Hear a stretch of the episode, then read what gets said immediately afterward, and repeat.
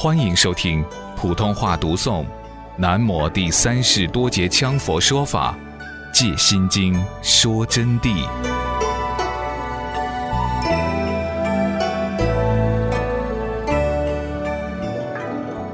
今天继续说法，说如何得正般若，是非常重要的一节课。我准备呢，采取谈讲法啊，给同学们来说这一法义。那么凭谈讲法呢？同学们恐怕容易接受一些，现在就正式开始讲了。为了利益同学们嘛，如何实证般若，如何用我们实际的经验去把这个般若抓出来，就必须要懂行持法度。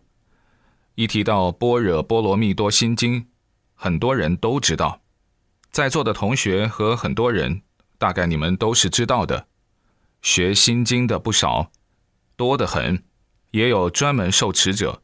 有些是专门整天在修持心经，也有听讲者，比如说有的老同学还有听讲的，几十年以前一直听到现在，亦有专修者，同时还有专门修般若心经观的，更有尽其一生奋力修持。可是大部分人还是般若了般若，自我了自我。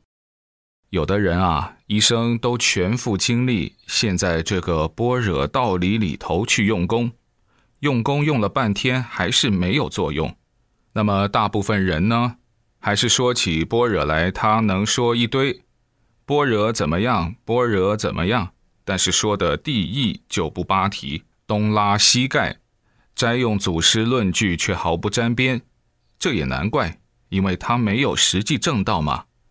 如果说他真正证到了，那么般若不言而解义，他自然就会把它弄得很清楚，在说话方面也就不会有错误，不会乱讲空说不沾边际的玄词了，自然就会用点取句，文字对题，一针见血，平淡中顿开思障。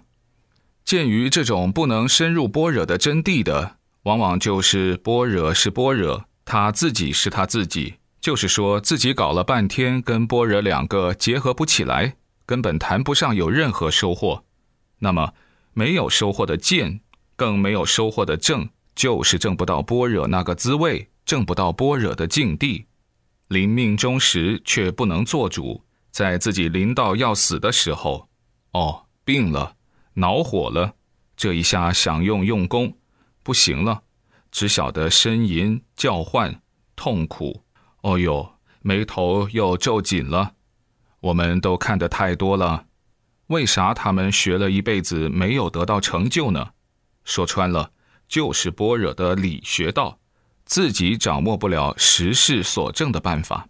那么，要想再世解脱，要想得到生死自由，能把般若运用自然，就不容易了。到底是什么原因使他们不能随心所欲来取得般若的境界呢？说穿了，只有两句话：在圣呢，就因果不昧；在凡呢，就因果所缚。所谓在圣因果不昧，就是圣者啊，诸佛菩萨都不昧因果。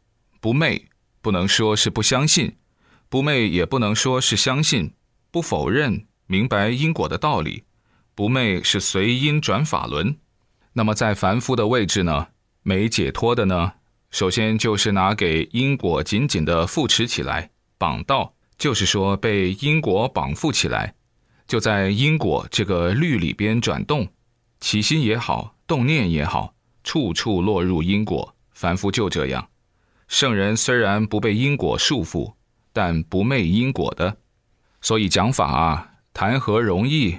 我在给同学们说佛法的时候啊，我担了多大的担子，但是。明确的跟同学们说：“你们放心，我既然胆敢给你们讲，我早就是一个专讲法的人了，不是现在，但是从来没有这么完整的给同学们讲过。前几年我著了《心经讲义》，有一些人得了一点利益，但有一些人照常读不懂。为了让大家来一个飞跃性的成就，所以这段时间又随讲义给你们说如来正法，借《心经》说真谛。”以此来供讲义之不绝，而说如来藏之妙宝，深挖解脱之地。这里给大家讲个公案：古代啊，有一个法师，功夫非常好，已经进入三昧的定境。有一天，他的弟子就请问他，就说：“师傅，大修行的人落不落因果呢？”意思就说被不被因果绑起来呢？他就对他的弟子说：“大修行的人不落因果。”他的意思就是，这个因果咋能把菩萨绑得住呢？所以大修行的人就指的是菩萨地位。这句话一说就麻烦了。后来他临命终时，他要准备走了，正要准备生死自由而去的时间，突然就黑白无常出现，就说：“哎哎哎，法师，你不准走哦。”他说：“哎，我生死自由，你们怎么能束缚我呢？”无常就说：“但你不能不讲道理，你所做的事情是很可怕的呵。”你说了一句最错误的话，呵！你说的大修行的人是不落因果的，呵！你这个要给累生累劫的众生带来多少无间地狱罪，你要负全部责任的，呵！嗨，就这样子，他就当时一惊，就没有成就，就堕下来。堕下来以后，一直啊，就世世成高僧，乃至为狐。但是呢？